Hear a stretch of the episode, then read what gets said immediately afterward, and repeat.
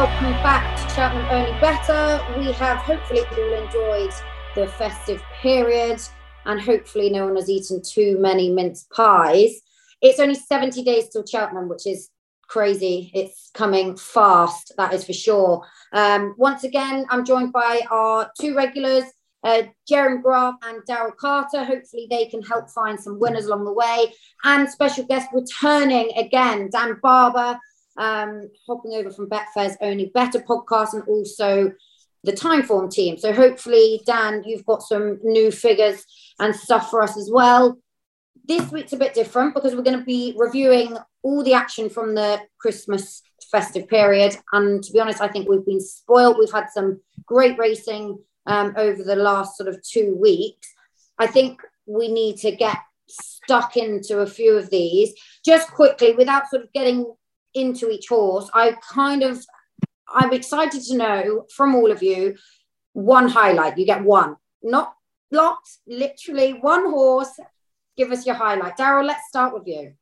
Um, oh, I, wasn't expecting this. Uh, I like the run of Jupiter the Geet uh, for Gary Moore at Newbury. I think he's going to be significantly underestimated. Um, so yeah, he looks exciting. Perfect. We're definitely going to talk more on him. Um, and Dan, what about you? A highlight in particular? Yeah, not uh, not just going to uh, curry favour here necessarily. I'm not doing it for that reason. I know your dad obviously had an unbelievable Christmas period, but I was at Warwick watching on the monitor as Hermes Allen seemed to do plenty chasing the leader and was in front a long way out and didn't actually have to leave the bridle to win. So it's uh, it's one very dear to you, I'm sure, Megan. I thought I thought Hermes Allen was absolutely brilliant. Yeah, brownie points there. Won't lie to you. Well done, Dan. and Jerry, post. what about you? Have you got a highlight? Um, I suppose I'm going to go very obvious. I'm going to go Constitution Hill. I just I know it's he's probably becoming a bit reliable now, and kind of we expect big things from him. But once again, he just went out there I just love how versatile he is to ride. He's just so straightforward. His jumping was very good. I know he missed two out, maybe a small bit, but he lost no ground. I just think he was a highlight for me over Christmas anyway. This side of the this side of the RC. You're not allowed one from the other side just yet. We'll get stuck into some of them. not yet, not yet. Um, I, I would love to know the prizes of who ate the most. I, I think I would nearly be up there with favoritism because I ate like a stuffed turkey. I'm not going to lie. we might have to ask Betfair for some special prices on which one of us ate the most most turkey and the most mince pies. Um, we'll start with um, Boxing Day and a couple of tracks worth mentioning. Um, Leopardstown. We're going to talk quickly. We've mentioned her before. Lossiemouth. Um, I'd be interested, Dan, to know your opinion. She's six to four from eleven to four for the Triumph Hurdle. I know that some of her figures I've read and heard, and maybe her times haven't actually been as impressive as as impressive as people necessarily have like talked her up to be. Yeah, that's that's fair comment. Both times have been fairly slow, but I mean there are there's more than one way to skin a cat, isn't there? And I think visually she's been she's been extremely impressive. And the thing to factor in when you're considering her rating, she's currently joint top juvenile at the moment, so one four one P. Uh, she's joint with McTighe, McTeague, who comes from a race in France and he hasn't backed it up in two starts since. That's hanging by a thread. So Lossiemouth is top joint top rated juvenile. I'm sure she'll soon inherit top rated juvenile. Yet she gets seven pounds as well. So you can add, you can add seven onto that. And it feels like it's been a while since we had. I'm thinking back to a horse like Snowdrop or was it Bilboa as well, both trained by in France by Thierry Doumen winning triumphs with a fillies allowance. It's not been they've not been ten a penny, have they? Um, but she does look very good, and yeah, I think she is the standard setter in the division, as, as the market tells you. That's nothing new. I mean, her, her, her form the first time in that in that bar one juvenile, the, the Winter Festival, is is pretty strong. Yeah, interesting. Um, I I don't know that the juvenile division is the strongest it's ever been. Um, Jerry, would it be fair to say that sometimes at Kempton in February comes sort of Adonis that we might possibly see a better British juvenile that maybe has just been given a bit of time? Yeah, definitely. And I suppose it's, you know, what the one thing with Lossiemouth, I think just think I just what I really like about this filly is that I think whatever she does as a juvenile is good, but I think she's got the scope and even the pedigree to suggest she's actually going, going to go on next year as well. That's what I really like about this filly. You know, sometimes with juveniles, they're not very big. They turn out to be kind of three, four year olds over hurdles and they don't go on. Whereas I think this filly's got scope to keep improving next year as well. Um, and back to the like, fair enough, they didn't go very quick again. They at Leopardstown, but she was very professional through a race. I, she spent a bit of time in the air. That was my one criticism, but at the same time, that was reflected in the speed they went. They didn't go very quick. The one horse I just thought was interesting, and I've kind of followed him, is the horse of Joseph O'Brien um, of Simon Isaac Munir's uh. I just thought the race today wasn't run to suit. I think this horse wants a proper end-to-end two-mile gallop, which is what he'd get at Cheltenham.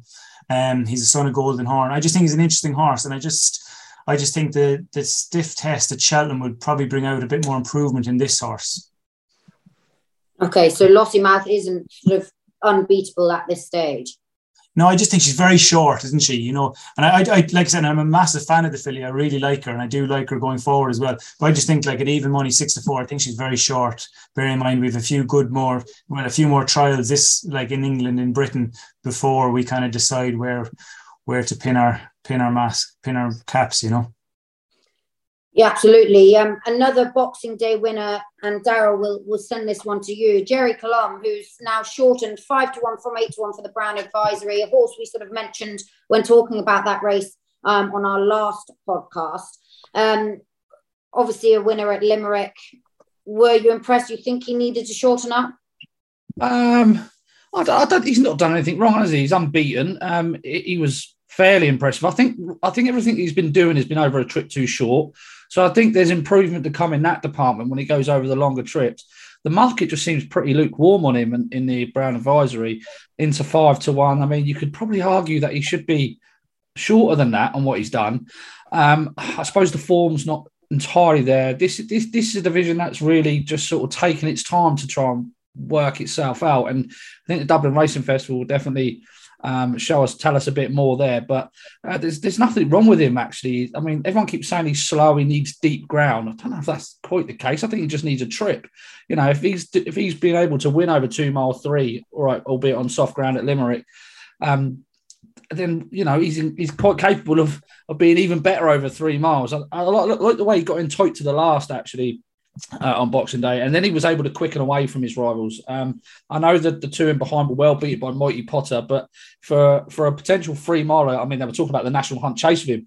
For, for a staying horse to be able to quicken up like that, I thought it was quite impressive. Uh, again, I'm I'm lukewarm with him because I'm waiting for something to jump out at me and go, "This is a proper Grade One horse." But um, he's done nothing wrong, Meg. Is the thinking that he just just been patient with him, or he's actually not easy to get on the track? Because I've had two starts first season, two starts second season, two starts. So yeah, he's a bit of a he's a bit of a conundrum, Dan, because um, they keep saying he wants deep ground. So whether he's had sort of niggly issues or not, and that's the reason they want to run him on that deep ground, may, that may well be the case. But um, it has been a slowly, slowly approach him. I actually like the approach they're taking with him. Um, they're not exposing him just yet. They're, you know, there's plenty more to come, uh, and he's doing enough to, to keep winning at the moment. So it, he's got to be quite exciting. Do we think he is the um, yard's choice for the Brown advisory? Because as when we when we spoke about that race before, they potentially had a couple that were short enough in the market. But do we think that he is their probably best chance? That for me.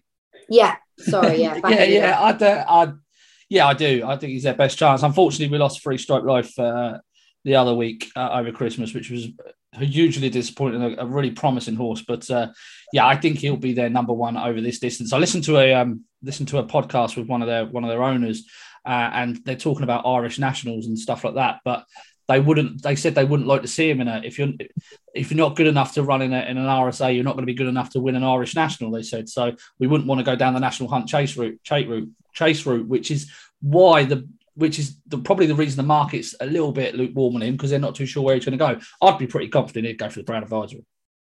It'd be interesting to see, like you say, Dublin Festival. We'll learn a bit more um, once that has been and gone. And then Boxing Day, over here in the UK, we were pretty spoilt. Jerry, you've already mentioned, obviously, Constitution Hill. Um,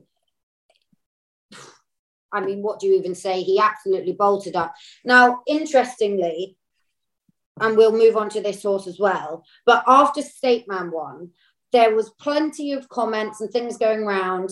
Constitution Hill wasn't that impressive. State Man, oh, he can easily beat him. Jerry, are you going to be backing Constitution Hill up? Come on. Am I going to be backing him or backing him up? Both. Yeah, well, I'm, I'm, I'm sorry, but if anyone can pick holes in his run at, at Kempton the other day, they've obviously got too much spare time in their hand. Too much sherry. because I'm just like I said, I mentioned it before, but last year before Cheltenham, when a when a when a good Racing Post correspondent said to me that um, you know they were worried about him going left-handed. Like talk about trying to pick holes. Like they'd be they'd be worried that he's got the wrong shoes on or something now from Cheltenham. but no, he's just he was brilliant. And I just do think we're probably all guilty of kind of expecting this perform like a kind of a brilliant performance from this horse now. And thankfully he delivered again. Like the crowd at Kempton on Boxing Day was just incredible. And like I know it was good racing, but a lot of the crowd were probably there to see him and obviously very good King George as well, you know. Um, I think at Newcastle a few weeks previous kind of proved that you know there'd never been so many people to Newcastle before. They were there to see one horse, and he's definitely starting to capture people's imagination. Um, I suppose this week when Nicky kind of confirmed that he'll probably go straight to Cheltenham. Um, I suppose some people are kind of hoping to see him once more, but he's one of those horses. He's done enough. We, he'll just have a bit of an easy time now, and he'll be he'll be geared towards the Cheltenham and Cheltenham in ten weeks time or whatever it is. Jerry, who who who wins the furthest distance, Constitution Hill or Jonbon? Oh, and yeah, and I suppose we've had a few horses kind of put their um, showing their colours well over Christmas, like El Fabiolo and stuff like that. But no, I would probably go with Constitution Hill. That's probably a safer bet. It's a very that's actually a very good question. That's actually a good bet. Like an imagine like that would actually be a good bet. But I'd oh, I'd be siding with Constitution Hill probably. I mean, bless Sharjah, he's been an absolute legend in that race, particular. He, Constitution Hill is beating him by significantly further than nine and a half lengths, isn't he? Even in his cup final, he's yeah. beaten. He's given weight and a thrashing to Epatante. I think Epatante would beat Sharjah. She's beaten him in champion hurdles before. I, I don't um, think it's close. And at least there is a bit of competition to John Bonham. again, Honeysuckle's been a star, but I'm yeah, and sure like, they even re- represent competition. And back back to Epatante there, like some people are kind of saying, and it's easy to kind of say if you don't know the filly, oh, she's not once, she's not what she once was. Like I promise you, like her work at home has been better than ever. She's been, she looks as well as ever. She's she's show, showing no signs of slowing down or losing that speed, even though she's won over two and a half at Aintree last year. Um, so like she's as good as ever. So that's no excuse either. And like you said, he's just absolutely laughing at her, really, you know we've we've I think we've got a freak on our hands. I, I was actually at Kempton on Boxing Day, and genuinely, he does not blow you away when you look at him. He's improved physically enormous amount and he's strengthened up loads since I first saw him as a novice. I know Barrett Garrity was saying that he had a couple of um, sort of back issues and muscular issues when he was sold um, and he sort of lost a bit of condition, but he, he's certainly strengthened up since since I've been sort of watching him. But no way does he blow you away. You I had, pick, I had, you'd nearly pick every other horse in the paddock before you'd pick him. He just sort of, you know, plods on round, and you know, he, he's a he's a freak, total freak. I heard something the other day, and Jerry will be able to confirm this. Is it true that they've almost have to relay others up the gallops to live with him? Is there somebody suggested to me that they'll start off with one horse alongside, and when he's blowing him away, another one joins in like it's Max Zorin in A View to a Kill, that James Bond film or something. that that was meant to be one of the best kept secrets until it happened, and then it didn't become a very yeah. It's one of those things. It's yeah. I actually probably... think you spilt that secret to us a couple of weeks ago, Jerry. No, I, I think no, I think no. I it might be spilled before, now. but then you confirmed. We're going to have to go back and check maybe, but uh, not guilty, I think. Um, but it's one of those. I'd imagine I'm going to be very politically. I'd imagine you'd have to do it to get a proper work into him. Dan is probably the best way of putting it. Unbelievable, absolutely unbelievable.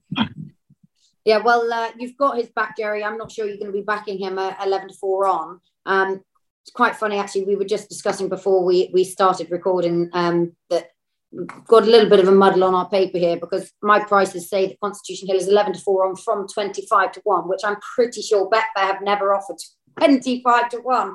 But if they have, and you've got on Constitution Hill at 25 to 1 for the champion hurdle this year, then you're a genius. Um, hmm. so I think they got that a little bit muddled up, which is quite funny. Still on Kempton, Boxing Day, Thyme Hill, um, reversed form with McFabulous, seven to one from 14 to one. I don't think we need a that's for the Brown Advisory, I should say. I don't think we need a huge chat about him, but certainly worth mentioning his improvement with cheekpieces. Um, Jerry, was that the difference, or did other horses underperform? Well, first of all, I'm going to put my hands up and say I got that totally wrong. Um, I think in one of the podcasts already this year, we kind of said we kind of expect him to go back over hurdles. And fair play, they don't call him the master trainer for no reason. Uh, fair play to Philip Hobbs, the owners, Tom O'Brien. They didn't lose faith in the horse. They went away. They made a change. They put a set of cheekpieces on, which have definitely helped massively. You know, his jumping. He didn't spend as much time in the air. He's still not. I still wouldn't. I wouldn't be backing now for Cheltenham, but fair play to, to Philip Hobbs. Like it's a massive achievement to win a Grade One with a horse that we were sending back over hurdles. You know, fair play. just goes to show you know, you can come up with as many opinions and theories as you want, but you know, you have to leave it to the people that know the horses best. And you know, fair play. I thought it was a good performance. The race probably did fall apart a bit, and I thought Tom O'Brien gave him a lovely ride. He gave him a chance. He let him warm up. Um, a few horses obviously made bad mistakes and stuff like that in the way around. We lost one or two, but no, fair play. Like I said, I put my hands up. It was an incredible performance, but I still wouldn't be rushing into back him at Cheltenham this year. Um, but no, I thought it was um, I thought it was a great lift for the yard as well. They probably haven't been firing all guns this season so far, but no, I thought it was a brilliant performance. One thing he has got in his favour though, Jerry, is he's got a fantastic record at Cheltenham and in the spring. Mm. But do you know what? Philip Hobbs come out and said they were going to send him to the Reynoldstown at Ascot, and that meeting is an absolute graveyard for Cheltenham Festival hopes. They've got terrible records. I mean, you can go all the way down the field. Um, see how they've run next time at Cheltenham, and it's just been absolutely horrendous because it's in a bog and it's about three and a half weeks out before the mm. festival, mm. and it just doesn't work. I actually emailed him because I've tipped him in the column as an anti-post bet, and I've emailed him and pleaded with him and sent him loads of statistics about time he was record fresh and all sorts and he said we'd consider it. One thing I would like to see with him because it's, it's half similar to last year in that national hunt chase when we had Run Wild Fred, who was the established horse with good class handicap form, and just got blown away ultimately by Statler. And it's like Gaillard Mesnil is playing that role this year to some extent, isn't he? He's a very good novice, but he's an established one who has a level which might be beatable. I'd actually like to see a horse I think has got so much stamina as Thyme Hill go for that race. I know he got to jump more fences, but they just, if it's anything like last year, which a few of us have said, it was one of the most boring festival races of all time, wasn't it? If he's anything like that, they'll just potter around. His jumping won't be put under great deals of pressure. It'll be a smallish field. And I do think he's an exceedingly strong stay. I, that's what I'd be doing. But as Jerry You'd be slightly said, concerned he'd be too keen, wouldn't you, over that extended trip with cheekpieces on as well, though? That would be the only yeah, although I mean he's he's always got that slightly idle streak, and I don't know if the cheekpiece is going to turn him into a free going headstrong thing. Um, and it was encouraging, obviously, to see him jump a bit more economically because he was spending ages in the air at Newbury. Yeah, he was definitely better, and also I think it's um, fair to say that the sun was causing plenty of problems in that race in particular, and there was a lot of horses that didn't jump well. So for him to improve his jumping that much, with potentially the sun putting them off as well, was um, sort of an extra an extra bonus point for him, if you like. Um, Bravemansgame. he is seven to one from twenty to one for the Gold Cup. He has not been given a Ryanair entry unless Dad stuck him in at 11.59 and I did I missed it, but mm-hmm. he has not been given a Ryanair entry. He has got the Gold Cup entry, as I say, seven to one now on the back of that King George win. Um, Daryl, I know that you wish he did have a Ryanair entry, unless you've changed your mind. Yeah, I have changed my mind. Really, I was just doing it for selfish reasons because I tipped him for the Ryanair, trying to be clever at ten to one. Have you um, sent Dad an email? no, no, no, no, I wouldn't dare. no, um, he's got, he's got a, he's got a, he's got a fantastic chance. Look, You've got to go for the Gold Cup after winning, winning at Kempton like that. Um, it's as simple as that. It, look, for me, he showed something completely different that he hadn't shown me before, which was that stamina hitting that line hard in a very strongly run race. Um, there was loads to like about it. He jumped beautifully. He's just a he's just a lovely, lovely horse. I've liked this horse from the moment I saw him um, in in the flesh, and he's just. I, do you know what? He's so weird because when I actually watched him live at Newbury last season when he beat Patch Fancy, I thought he's always a bit slow. And then I watch him like zip round Kempton, flying past fences, and I think, Christ, he's not. And then he now he's got that last part to his game where he's hitting that line hard. I know Kempton's a different track. I know people are going to say well, he's definitely not going to get the trip at Cheltenham. I don't see anything that suggests that he won't. for me. I, I, think people are crabbing him too early, and I think it's dangerous to do that because uh, he has won at Exeter. You got to remember all those years, uh, a couple of years ago. Um, was over fence or as a novice over hurdles. You know that's a stiff enough track. He's uh, he's a he's a gorgeous horse. That's I think he's getting better with age. He's stronger mentally. He's he's, he's much stronger as a horse, and I I don't see stamina being an issue. Whether he's good enough or not, that'll be a different question. But I think they're going for the right race. That's for sure. Yeah, interesting. I um, one thing I would just add there, what you said about um, you know, he's mentally got better, one hundred percent. Um, but also I think because of that, he's being a lot more relaxed, which is why yeah. you said one day he's looked slow and then another day he thought, oh, he's actually sharp. I think he's got both. I think he has got the yeah. stamina and the speed, but now he's relaxing. He's allowing that to come through. Um, Jerry, L'Homme Presse, it's fair to say, was getting in the way of him slightly with his jumping, and possibly Bravemansgame didn't get into a rhythm like he can do. Do you think, therefore, we can upgrade that performance, or do you think that you can't really say L'Homme Presse was too much of a problem? Yeah, I'm not going to lie. I was I was very disappointed with L'Homme Presse, uh, regardless of the sun. I know Charlie Deutsch has come out since and said, and it it probably it definitely was a factor. You could it did affect his jumping, but I just think the Gold Cup picture at the moment. I think there's a lot of question marks over a few of these horses, like Galopin Des Champs. I suppose he's solid top of the market, but people still have it in their mind that he mightn't stay at three mile two that's question mark with him. A Plus Tard at the moment is probably not doing a whole pile of exercise. He had obviously a bang at Christmas, and I think Henry's been out said since that it was a bit more serious than they first thought.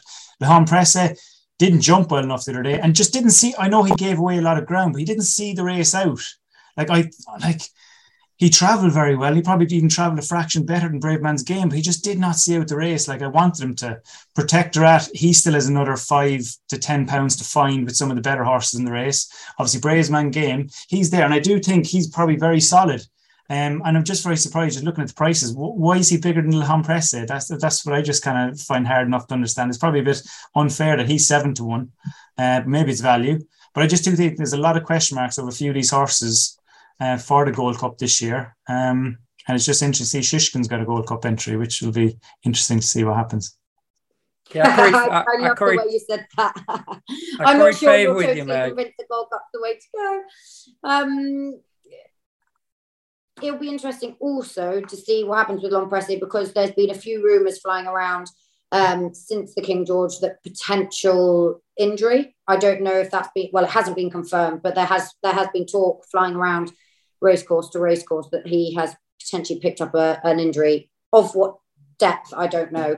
It could be rubbish, but normally there's not smoke without fire. Um, and Dan, obviously, because it was the King George and the Gold Cup, we certainly want to know what your thoughts were um, and, and where you put him as well. Yeah, well, to going back to the Charlie Hall with your dad's horse Bravemansgame, I was I wanted to see him really extend on the running, and he didn't. And I shared reservations that probably a few had. But I mean, you, your old man when he when he sets his sights on a target like that, it's just so rare he misses. And him and Protectorat are sort of in a sim, similar boat. I think I don't think Protectorat's achieved as much, but they've both had early season cup finals or first half of the season. Dan, can I ask you quickly there while you mentioned Protectorat as well? Do you think that um, the ground is going to be the d- big difference between those two? You know, if yeah, I mean, or slower, are you going to favour one or the other? Yeah, I do think there is something in that in Protectorat because I think everybody had stamina concerns about him when he went to Aintree last season in in that race on Tingle Creek Day, and we was watching from Sandown, and you're like, well, he's he's he's absolutely tanking through bad ground here, like freakishly so, really, wasn't he? Not many horses travel on bad ground like he does, but then he's obviously developed some stamina to match it. So I do think he wants softer ground, and it might be an issue for Bravemansgame, more so for the emphasis it places on stamina. Now, I don't want to jump the gun here, and obviously what you mentioned with L'Homme Presse, I think without any injury concerns that you just mentioned, I think the market's got it right that going back left-handed over a longer distance, L'Homme Presse should be shorter than Bravemansgame. Well, and do you think that L'Homme Presse's stamina? I know he won a Cheltenham last year, in which I'm not going to lie, a race cut up massively.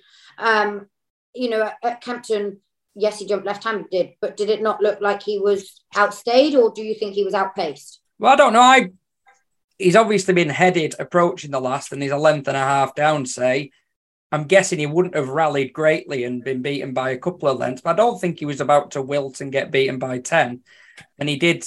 Uh, just going back to watching that old, whatever they call it nowadays, Brown advisory, last 50 yards, I know he got the run of the race. He is so strong and he's been chased by Ahoy Senor, who we know stays very well, albeit he's slightly looking a bit of a busted flush. But yeah, what I was going to say is I don't really want to jump the gun, but I almost felt that Statler did more, uh, did more than any horse almost, bar Bravemansgame to enhance his credentials. So we'll we'll touch upon him later, I'm sure. Yeah, we'll touch upon him. He is unchanged still, 14 to 1 for the Gold Cup. Um, right, moving on to our next day, we'll go through a couple of these slightly quicker, and obviously some of them will get stuck into a bit more. Um, Dysart Dynamo, 9 to 2 from 11 to 1. We've finally seen him over fences. That is obviously for the Arkle. Um, Jerry, if I was you, I'd be slightly nervous because that was an impressive performance. No. Beat trees, didn't he? No disrespect to the horses behind him, but Jesus, fucking yeah. Like, the way he did it. Yeah, he jumped. Back, don't hold back, Jerry. yeah, he, like the way he did it, he jumped well. He looked a bit more amenable than he was last year. My biggest worry this horse, I still think like he's a typical son of Westerner. He's a forward-going, headstrong horse. I would worry about this horse lasting out the season again, like he did last year. I know people are saying he's a lot more sensible this year and stuff like that, but well, if he's kind of made um, Jonbon drift out a small bit, well and good. It's only it's only going to be better for us, really. Gary but, is getting the money down. Just nice, like it was a good jump performance. He did everything well, but it was it was one of those you could have run that novice chase around Leicester. You could have run around Plumpton. It was it was the horse in behind him. There was no. I love how no, you let him go to Leicester and Plumpton, and you know no, you'd have sent Jonbon to the A list track there was no depth. I think we, we, know what you were. You know, you're not not impressed, not worried. No, not like, no, not that I'm not impressed, but I just I don't think he. Um, I'd be worried about him lasting out the season and being too forward going and fresh again like he was last year in the Supreme at Cheltenham. Okay, so he can go to sort of a point to point track next for his final prep ahead of Cheltenham. um, um, we'll talk about another speed race champion chase um, Daryl, Blue Lord, six to one from 16 to one. I think it's the performance they were always sort of hoping he had in him, um, but he finally produced it. Yeah, he did. He was very, very good listen, it's not it's not worth anything, but just to put a little bit of context on it, it was about 37 lengths faster than Dysart Dynamo, so it was pretty pretty good. I know Dysart just hacked around, but I think that should be the last time Jerry's allowed to comment on an Arkle horse because he's clearly he's clearly yeah, we're his colours to the mast. Discussion. Yeah. you can put, put me on mute. Put me on mute. Daryl, you should have seen how smug Jerry's face was. He was like. Yeah, of course it was. but uh, Blue Lord, yeah, he, he's a he's a nice horse, isn't he? Um, he was he was pretty. I don't know. He was pretty headstrong in this race, I thought, and uh, he, he tanked through the race quite nicely. But it was the it was it was how he picked up after the last that really impressed me. Now you can crab a bit of the form. Um, a lot of these horses didn't jump very well. Jeremy's Flame made a poor mistake about two out, uh, about three out, and then was still there at two out, and then then fell away. Uh, Chacun Pour Soi made a big error that cost him any chance of, of getting into the race. A couple of the others didn't jump jump well at all, but I was still taken with the way he cleared away after the last. Um, they didn't hang around; they went pretty quick. And uh, yeah, he's he's got to have a shout. He's definitely improved, hasn't he? He's definitely taken a big step forward there. I think. Yeah, definitely. Another sort of summer on his back has certainly helped. Um, and I know Dan, you wanted to mention, although he obviously didn't complete, but Edwardstone. Um, whilst we've got the champion chase, you had something on him yeah, again, you you're always got that question like the novices of last season. I think people were generally negative and possibly a good reason. Um, but both the apparent big guns in him in Blue Lord and Edwardstone have both come out and shown seemingly much improved form. But I did think the Blue Lord race was set up a bit to run to a big figure. They went they went hard in front and he was weighted with he basically got the perfect ride, which is standard town end, isn't it? And Chacun Pour Soi chance had gone. I'm, I still can't get out of my head that the start before that, Blue Lord scrambled home beating Tornado Flyer, mm. who's who's a King a flattered King George winner basically, mm. where there was a pace collapse and didn't back it up subsequently. So I do think everything was in his favour to run to a big figure, and I don't think that figure was as big as Edwardstone achieved in kicking Greaneteen out of the way and because he unseated and didn't complete. I mean, you know, we've joked about Constitution Hill going from two to five to four to 11 just for showing he's still got a pulse. But obviously, firms are dying to, to cut horses when they prove their well being. And the fact he unseated meant he didn't get the chance to do that. And I'm sure he would have just, I think he'd have dotted up again. And I just think he's an extremely solid horse. He was too good for Blue Lord last season when they were novices, when they met in the Arkle. And I still believe that in a properly run race, he is he is capable of running to regular sort of mid one seven, low to mid one seventies figures, and they win you a champion chase most years. How much shorter does he get, Dan? Well, he is having another run, isn't he?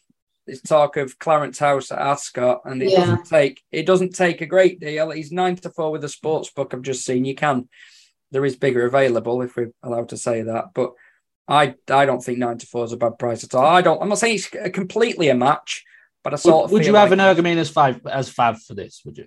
Yeah, but I'd be much closer to something yeah. like six to four, seven to four. I really would. Yeah.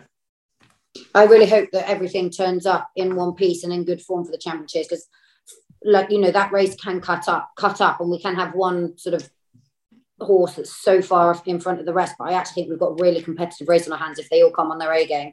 Um, another that ran at Leopardstown um, on the same day, Facile Vega um, from even money now 11 to 8 on. So we've got a handful of odds on horses going to Cheltenham or for Cheltenham already, which is bonkers to me. Um, again, those kind of talks, was it that impressive this time? Mm, interesting to know what you guys think. Jerry, is, is Facile Vega beatable? Were you impressed?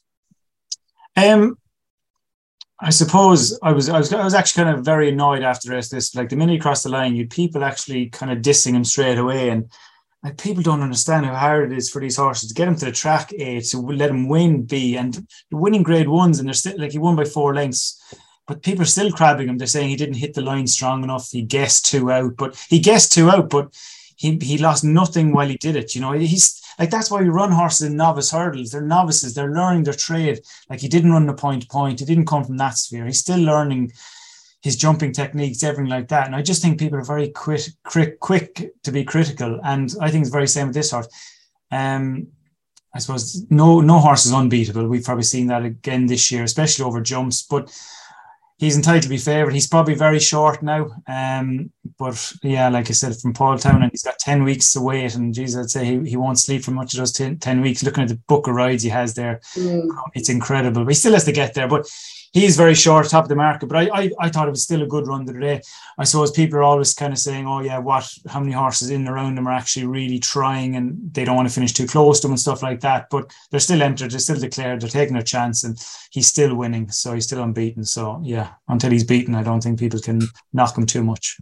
Hopefully, we'll an emphatic winner of the Tolworth this weekend. And then, you know, we might throw something in the mix there. Um, we've got don't want to be rude, but I, I, I think comfort zone 14 to 1 from 20 to 1 in the triumph hurdle. We don't probably need to get stuck into that too much.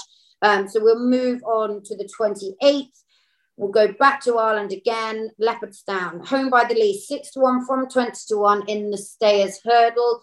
Um, Dan, what do you think? This is a division that still looks relatively open. Isn't it, Josh? I was going to say exactly that. It's it's pretty bonkers, isn't it? At this point, we're five to one the field, Flooring Porter, who I don't know, has he taken a backward step? He's certainly not. He's certainly not hit the heights in a couple of runs this season that he did last. Um, and Home by the Lee has gone from being a complete rag last year when he was 33s and seemingly beaten on merit to sort of looking a different horse because it was one thing wearing down Bob Olinger and his inability to breathe, it seems, in the latter stages of races, um, having been hard work, to absolutely powering through the race over Christmas, which was which was rather unlike him. But I still think I've got reservations about that group as a whole. And my love affair with Paisley Park has been ongoing for a good few years now. But mm.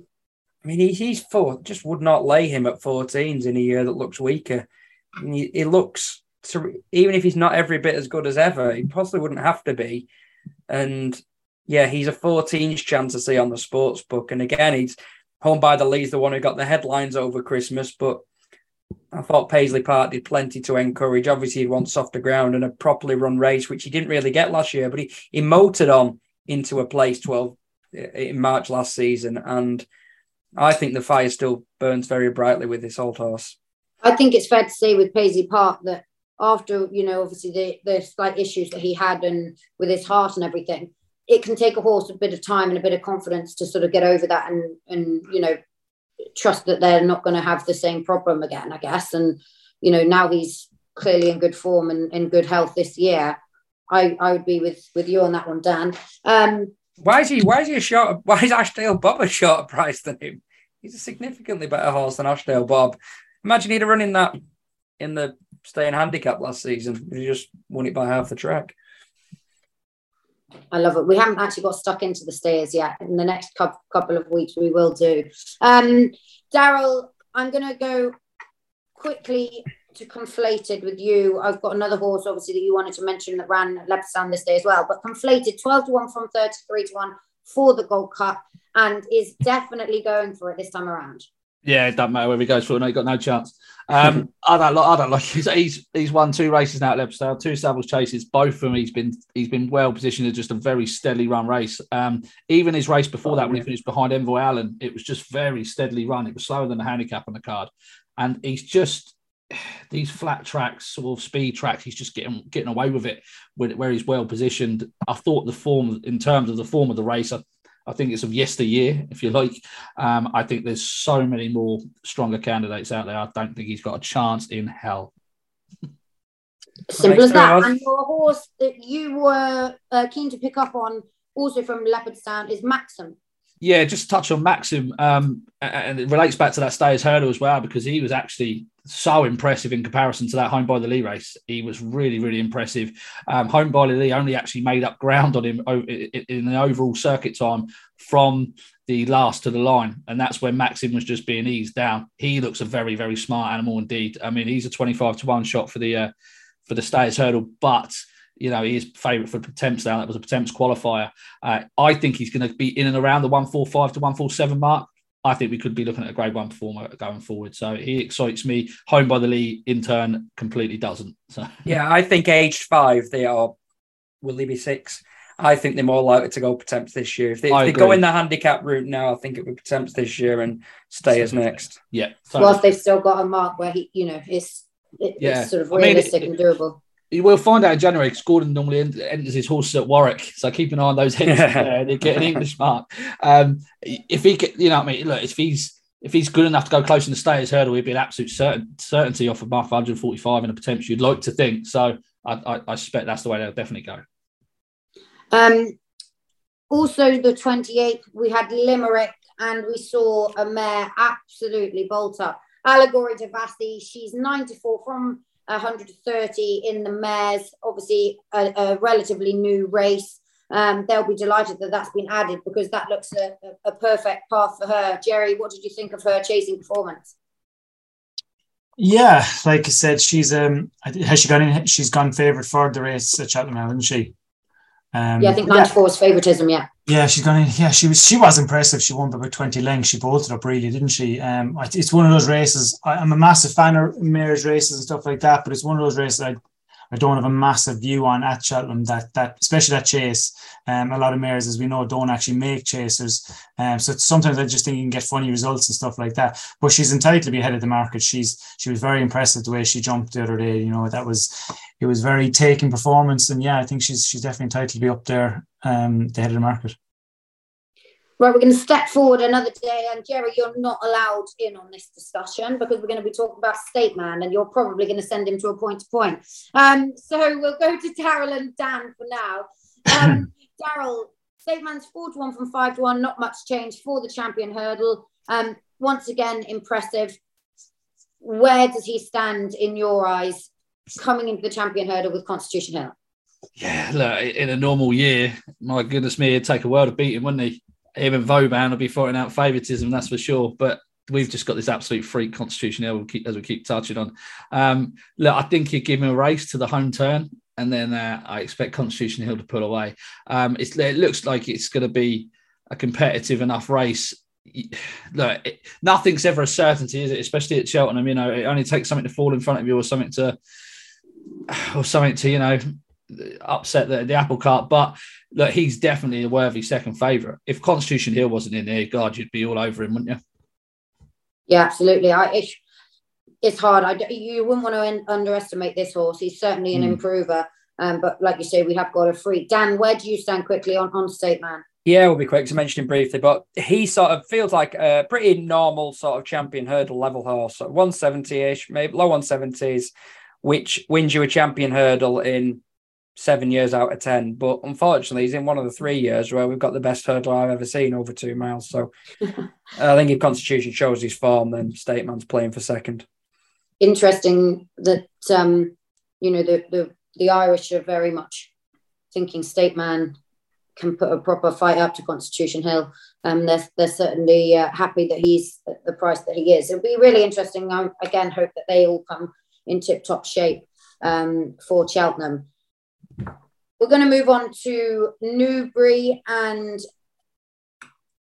actually Jet Powered, who was really disappointing, has drifted out to 33 to 1 from 7 to 1 for the Supreme. Jerry will get a quick word on him from you. But Jupiter de Gite, um, who Gary Moore was totally shocked and managed to win. He's been introduced nine to one for the Triumph Hurdle. Um, Jerry, we'll go to you first. Can we start quickly um, on jet powered? Disappointing, no doubt, but was there much that's come from that, or you know that's as good as he is? Um, well, I suppose it's one of those. Like he, he's obviously definitely much better than that. I think it was very obvious. He jumped and travelled very well for 75, 80% of the race and stop very quickly up the home straight. He'll be kind of undergoing a full MOT this week as we speak and stuff like that, just to see if we can anything come to light. But obviously, we're very disappointed. Um, I know it was only an introductory hurdle, but he was a one to three shot for a good reason. Uh, the performance he put up in debut was good. Um, don't get me wrong, he probably surprises a small bit on debut how good he was visually. Um, he hadn't probably shown that much brilliance at home, but like he's one of those horses. He's a big scopy horse. He's keep he'll keep improving physically, but he was massively disappointing. He was the one horse now that we wanted to see go and win easily enough, and kind of conquered himself at the second favourite at the you know top of the market there with uh, for the Supreme. He was very disappointing. Hopefully something comes to light. Um, nothing has at the moment anyway, but hopefully it does, and we can get it sorted by the time um, March comes around. He could potentially end up going for a handicap. I well, I mean, you would you you wouldn't run in the Supreme on, on the back of that, and you know if there is a slight issue, he might not have time to run again. Yeah, he's one of those. He'd need to have another run. Anyway. He'd have another um, run for a handicap mark. I think you need yeah, two, yeah. don't you? Now they're saying that you've got to have four to run in one of these Premier handicaps. Yeah, and to be honest, he's kind of he's the kind of horse that we think is a good horse. So he, he, he wouldn't be running a handicap this year. If he didn't go to Cheltenham, wouldn't be the end of the world. He might go to Aintree, be trained for Aintree. But yeah, he won't. I wouldn't be back in for the for the county hurdle or anything. That's for sure. Um, ground possibly another thing. The ground was pretty atrocious that day, but Jupiter de Gite did not mind it whatsoever. Um, what did you think of that performance? Is he a Triumph Hurdle horse? Yeah, I suppose it was one of those. I'm not going to lie. When I watched the race, I wasn't really watching the horse through the race, you know, and things like that. I was watching Jet Power, but I just couldn't believe the distance when when we kind of knew Jet Power was in trouble. I just couldn't believe the distance he put between himself and the rest of the field. I suppose the flip side of that is then when you're riding in races like that, you're kind of expecting Jet Powered to win. So a lot of lads were following Jet Powered, following Nico, see where he was. All of a sudden, they knew he's in trouble. Look up, and Sean Houlihan, or not Sean Houlihan, um, Niall Houlihan has stolen a march on the field. So it, I wouldn't read massively into the distances. It could be a bit of a funny result. Uh, I think his next run will be very important. Uh, I'd imagine they'll probably go to Kempton, or you know that might be the obvious step for him. Um, but it, I think his next run will be very interesting, and I, I hope he's a good horse because the, the Moores they deserve. They're very good with their juveniles and younger horses, and hopefully he's another one for them. Yeah, a very good Christmas period for Niall Houlihan, um, that's for sure. Uh, another horse that day, Hermes Allen, is shortened to seven to two from nine to one for the Ballymore. Dan, he was your highlight of the Christmas period. Again, as I mentioned, the ground was totally atrocious, but he didn't seem to mind it too much. No, he was great, and it, what was what struck me most was obviously Harry's done too much on on the mare of of his, his brothers, and then Hermes Allen finds himself having to chase that one down. Maybe this is just you know anecdotal, but I always feel I'd rather be towards the near side rail than down the centre of the track there on bad ground. And he's gone up the centre of the track. A challenger emerges down the outside. He can't get him off the bridle. A closer from off the strong pace closes him down. You think, well, is he going to be left vulnerable? And I don't know what Harry told you he had left under him, but it was still impressive that at no stage did he have to push him along. And I, I it's not a it's a bit tired, isn't it, to say, oh, if he was trained by Mullins, and particularly to your dad, who's one of the very best trainers we've ever seen. But at the same time, that was a sort of performance we see from a Mullins novice. And it's been a good old while since I saw a British horse do something like that over here and make you think actually he would be favourite for a Cheltenham novice based on on what he's done there. Yeah, interesting to see how he goes. He'll obviously go straight to the Ballymore. A few of these that have run over the Christmas period are going to go straight um, to the Cheltenham Festival. Um, Daryl, what did you think of the performance? Were, were you impressed?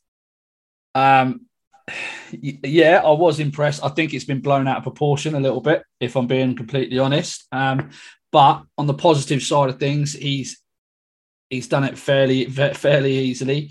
Um, he's got that bit of old course form at Cheltenham under his belt. He's won his Grade One, something else no other horse has done. He's really definitely entitled to be favourite for the race.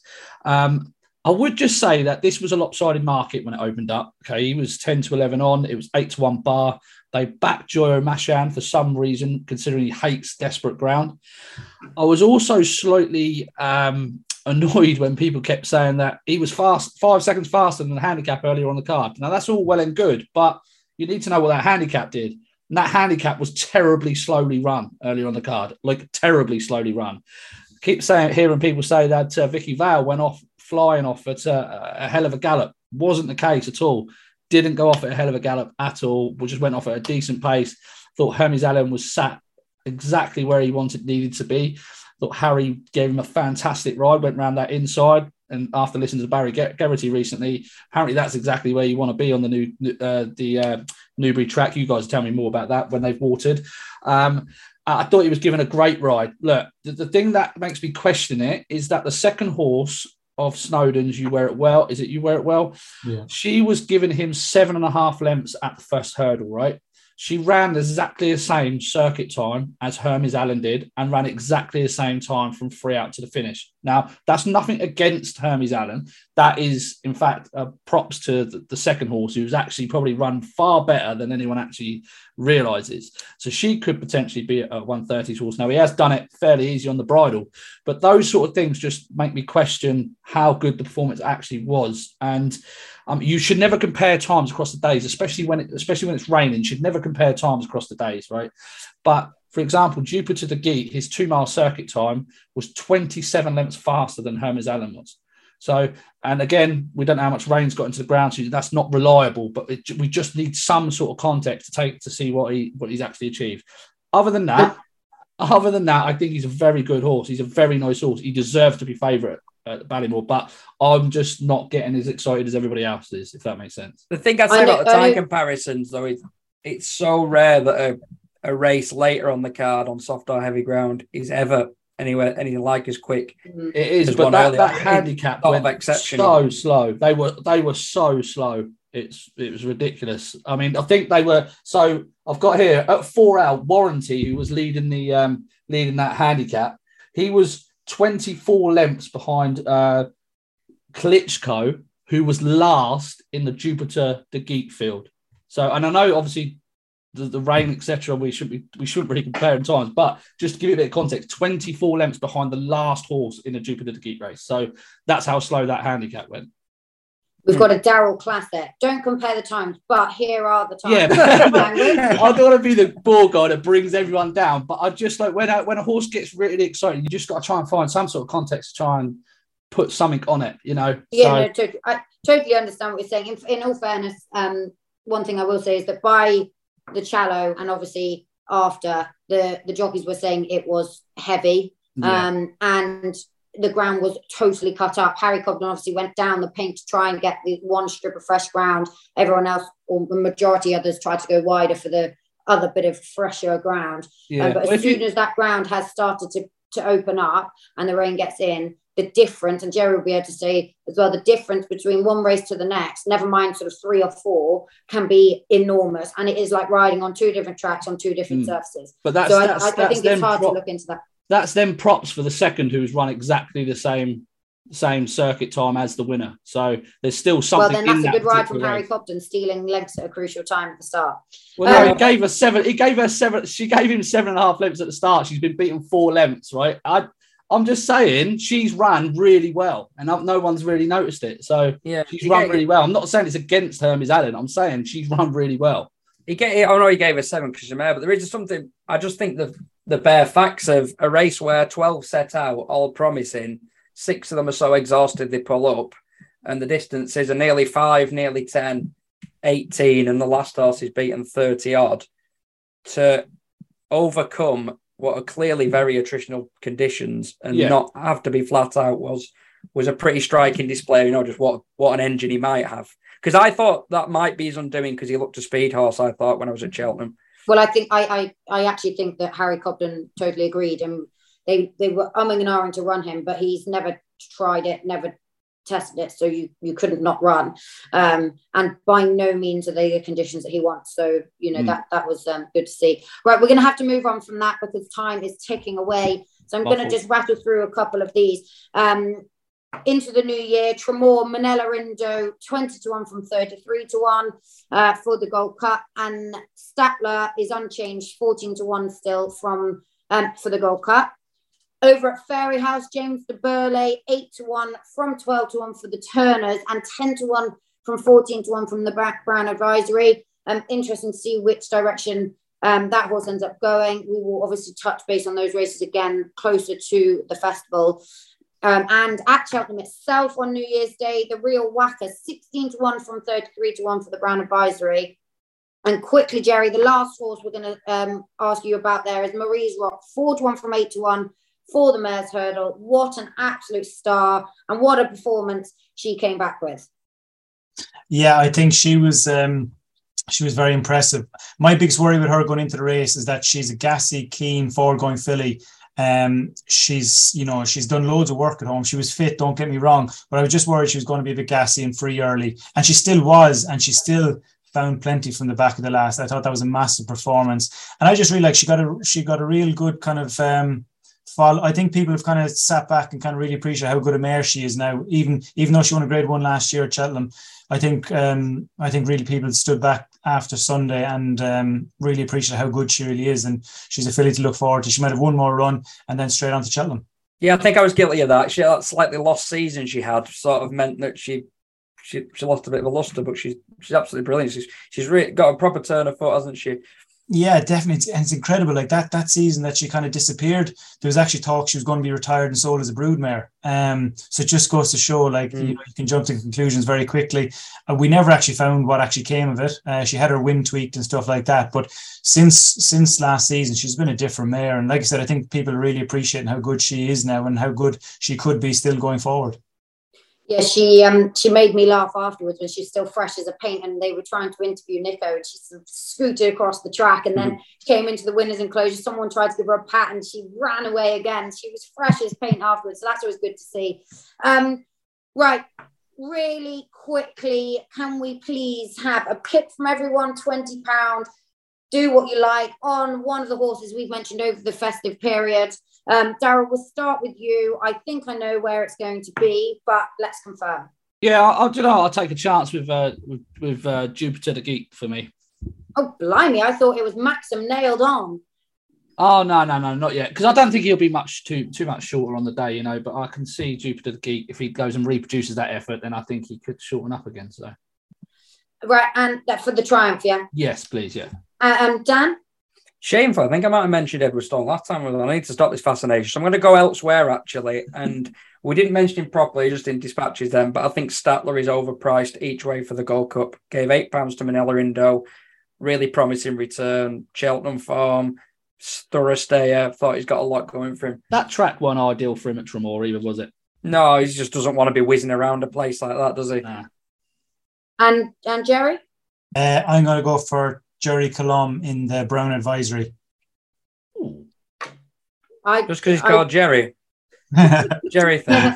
it's Jerry with an I instead of a Y. Yeah. and a G instead of a J. True, very true. I actually don't even know. I actually think I'm going to go Marie's Rock four to one for the Mares because she was really impressive on that comeback performance and she likes Cheltenham. That's proven. So I'm going to go Marie's Rock um, for the Mares Hurdle. So that is all for this week. Don't forget, everyone who is listening, um, we have weighed in on Mondays and Racing Only Better on Thursdays. Um, loads of action, obviously, still to come in the next few weeks. Um, everyone, please remember to uh, to gamble responsibly. Um, and thank you all for your help. And hopefully, we find lots of winners.